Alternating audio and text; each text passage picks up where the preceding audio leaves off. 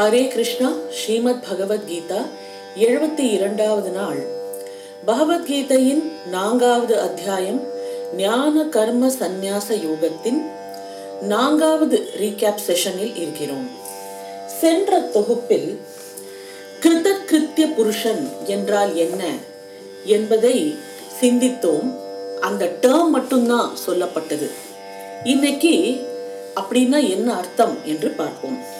முதலில் கிருதகிருத்திய புருஷன் என்றால் யார்?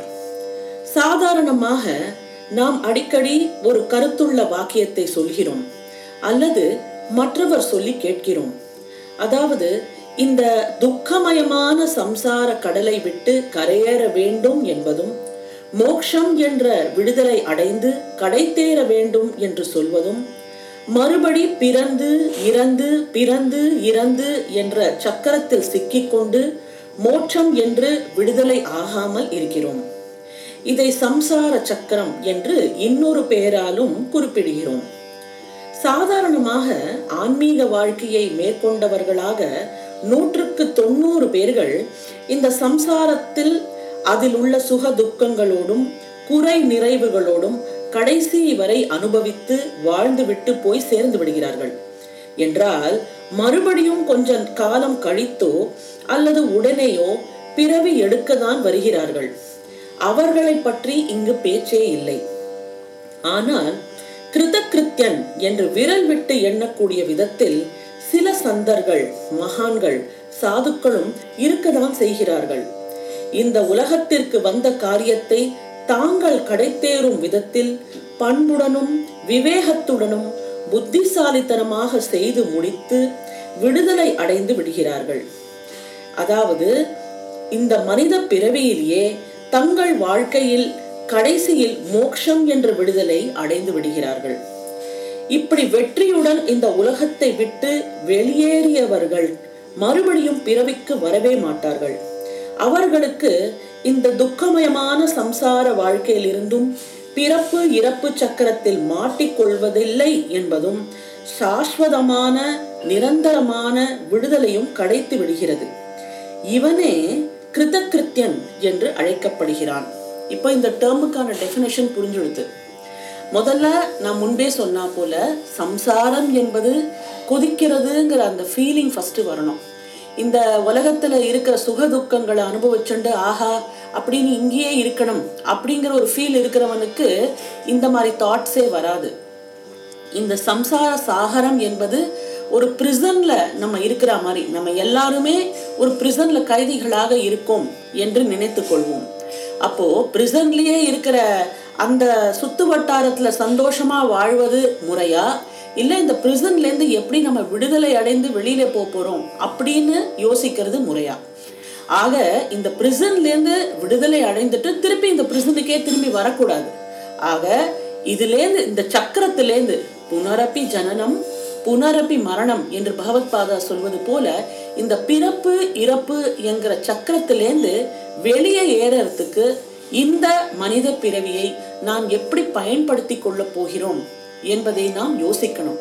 புத்திசாலித்தனமாக யோசித்து அதற்கான செய்கைகளில் இறங்கி இந்த பிறப்பு இறப்பு சக்கரத்திலேருந்து எவன் வெளியே வருகிறானோ அவன்தான் கிருதகிருத்தியன் என்று அழைக்கப்படுகிறான். கிருதகிருத்தியர்களில் இரண்டாவது வகை சதன சதுஷ்டயத்தில் சொல்லப்பட்ட சாதனைகளுடன் இன்னும் சில பண்பு செறிந்த நல்ல காரியங்களை பற்றிய அறிவுரைகளை கேட்டும் அல்லது தாங்களாகவே படித்து தெரிந்து கொண்டவைகளை தங்கள் மனதில் வைத்து போற்றி பாதுகாத்து நூற்றுக்கு நூறு சதவீதம் அப்படியே நடந்து கடை தேறுவதில் தேர்ச்சி பெற்றவர்களாகவும் கைதேர்ந்த சாதகர்களாகவும் தயாராகி கொண்டு வருகிறார்கள்.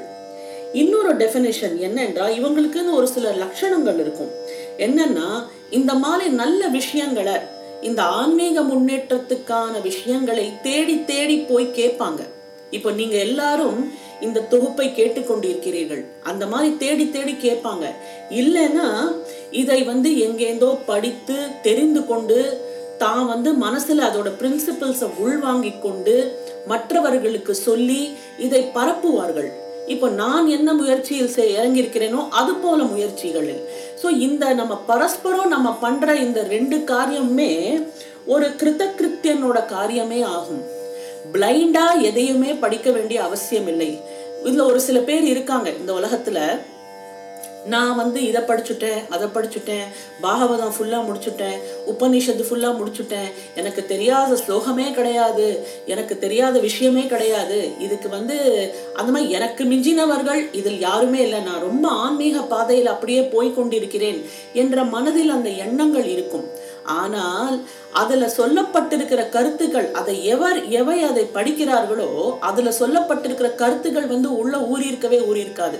இங்க இப்ப அவங்கள பத்தி பேச்சு இல்ல இங்க நாம் என்ன படிக்கிறோம்னா என்ன தெரிஞ்சுக்க விரும்புறோமோ அதை நம்மளால நடைமுறையில் பயன்படுத்த முடிகிறதா?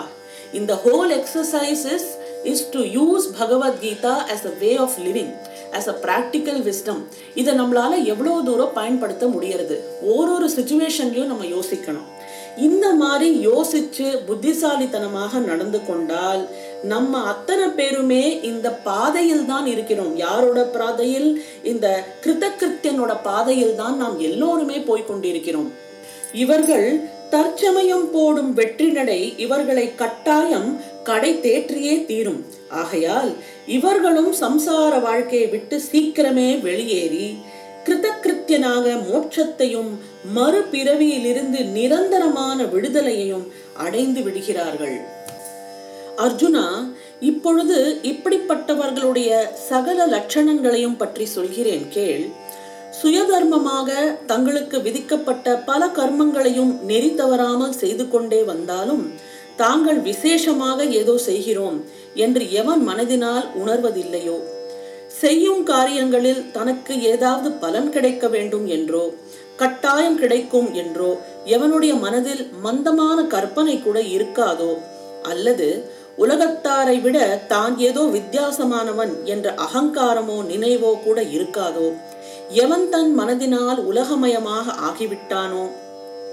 அவனுக்கு இந்த நிஷ்காம கர்மத்தின் முழுமையான அறிவு ஏற்பட்டு விட்டது என்று புரிந்து கொள் ஒரு நதி ஓடிக்கொண்டே இருக்கிறது. அந்த நதியில ஒரு இலை முதந்து கொண்டே இருக்கிறது. நம்மளோட வாழ்க்கையும் அப்படிதான்.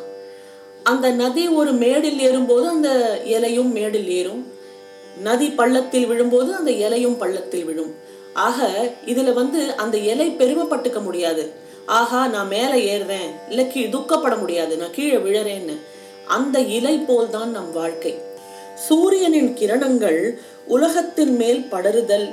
இது எப்படி சகஜ நிலையோ அதுபோல் கர்ம கொள்கைகளை யோக்கியமான முறையில் அனுசரிக்க வேண்டியது. இது நம்முடைய உடலின் சகஜ நிலை என்பது எவனுடைய ஆச்சரணத்தின் மூலம் தெரிய வருகிறதோ அவனே உண்மையான ஞானி அல்லவா?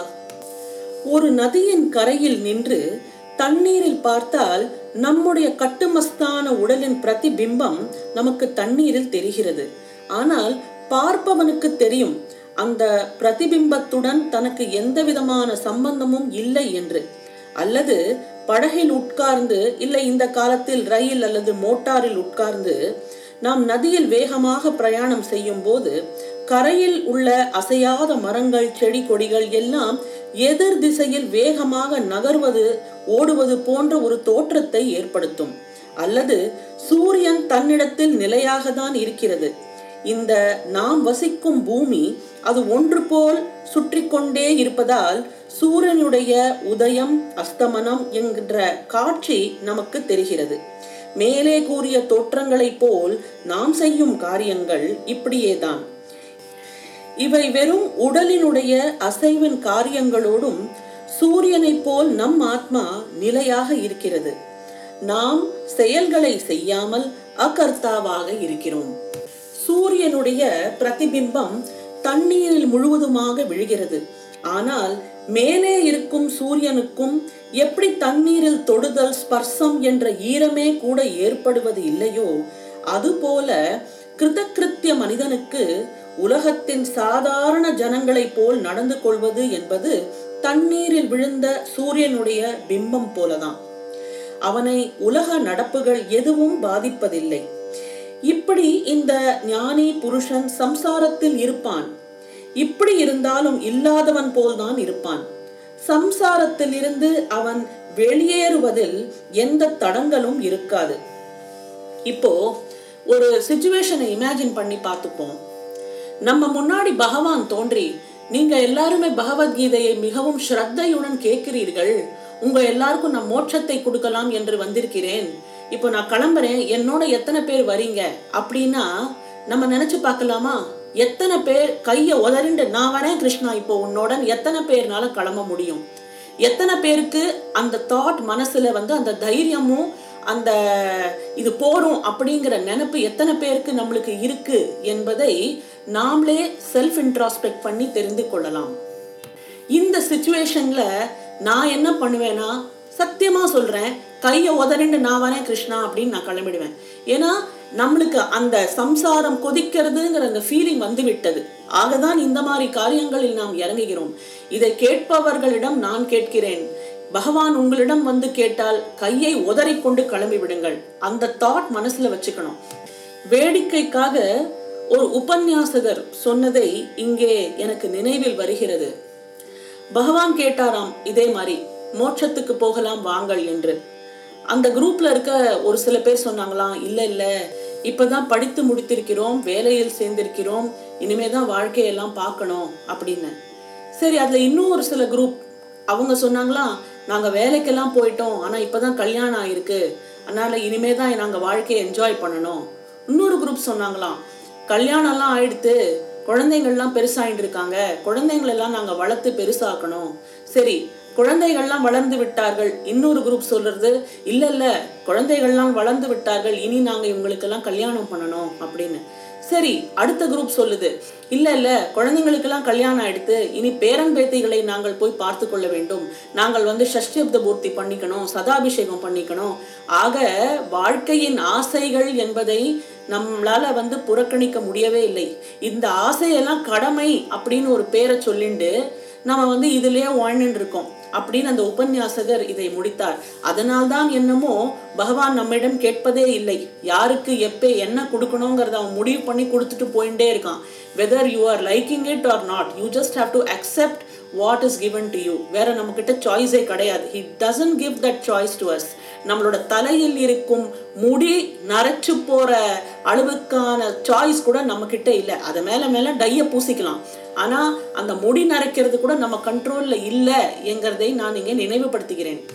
ஒரு கிருத்த கிருத்தனின் தாட் ப்ராசஸ் எப்படி இருக்கும் என்றால் ஒரு வழிப்போக்கன் கொஞ்ச நேரம் தங்கி சத்திரத்திலேயோ மடத்திலேயோ களைப்பாறுவது போன்றதுதான் அவன் நிலை.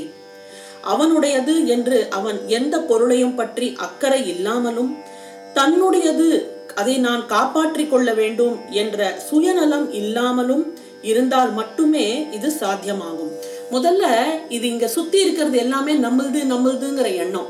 நம்ம குழந்தைங்க நம்ம பேர பசங்க நம்ம வீடு நம்ம வாசல் நம்மளோட தோட்டம் நம்ம நிலம் நம்ம நீர் இந்த இந்த நம்ம நம்ம நம்ம அசோசியேஷன்ஸ் நம்ம வச்சுட்டே இருக்கிற வரைக்கும் இந்த தாட் ப்ராசஸ் நம்மளுக்கு வரவே வராது. இதை தான் நாம் துண்டை உதறி தோள் மேல் போட்டுக்கொண்டு போவது என்று விளையாட்டாக சொல்கிறோம். எல்லா உலக விவகாரங்களையும் செய்து வந்தாலும் அவனுடைய சித்தம் என்பது ஸ்திரமாக இருக்கும். சுக சௌக்கியங்கள் தாமாக வந்தால் அதை அனுபவிப்பான். அதில் ஒட்டுதல் இருக்காது. அவன் எங்கே போகிறானோ எங்கே தூங்குகிறானோ அது அவனுடைய இடம். அதோடு இந்த கர்மத்தின் விஷயத்தில் அந்த கிருத்தகிருத்திய புருஷனுக்கு எப்படி வெறுப்பு எரிச்சல் உணர்ச்சி கிடையாதோ அப்படியே பேராசையும் கிடையாது. ஏதோ ஒரு காரியம் அவனுடைய கைகளினால் ஆரம்பிக்கப்பட்டாலும் அது சரியானபடி முடிவடையுமா இல்லையா என்ற சந்தேகத்தினால் கூட அவனுடைய மனம் கலங்காது.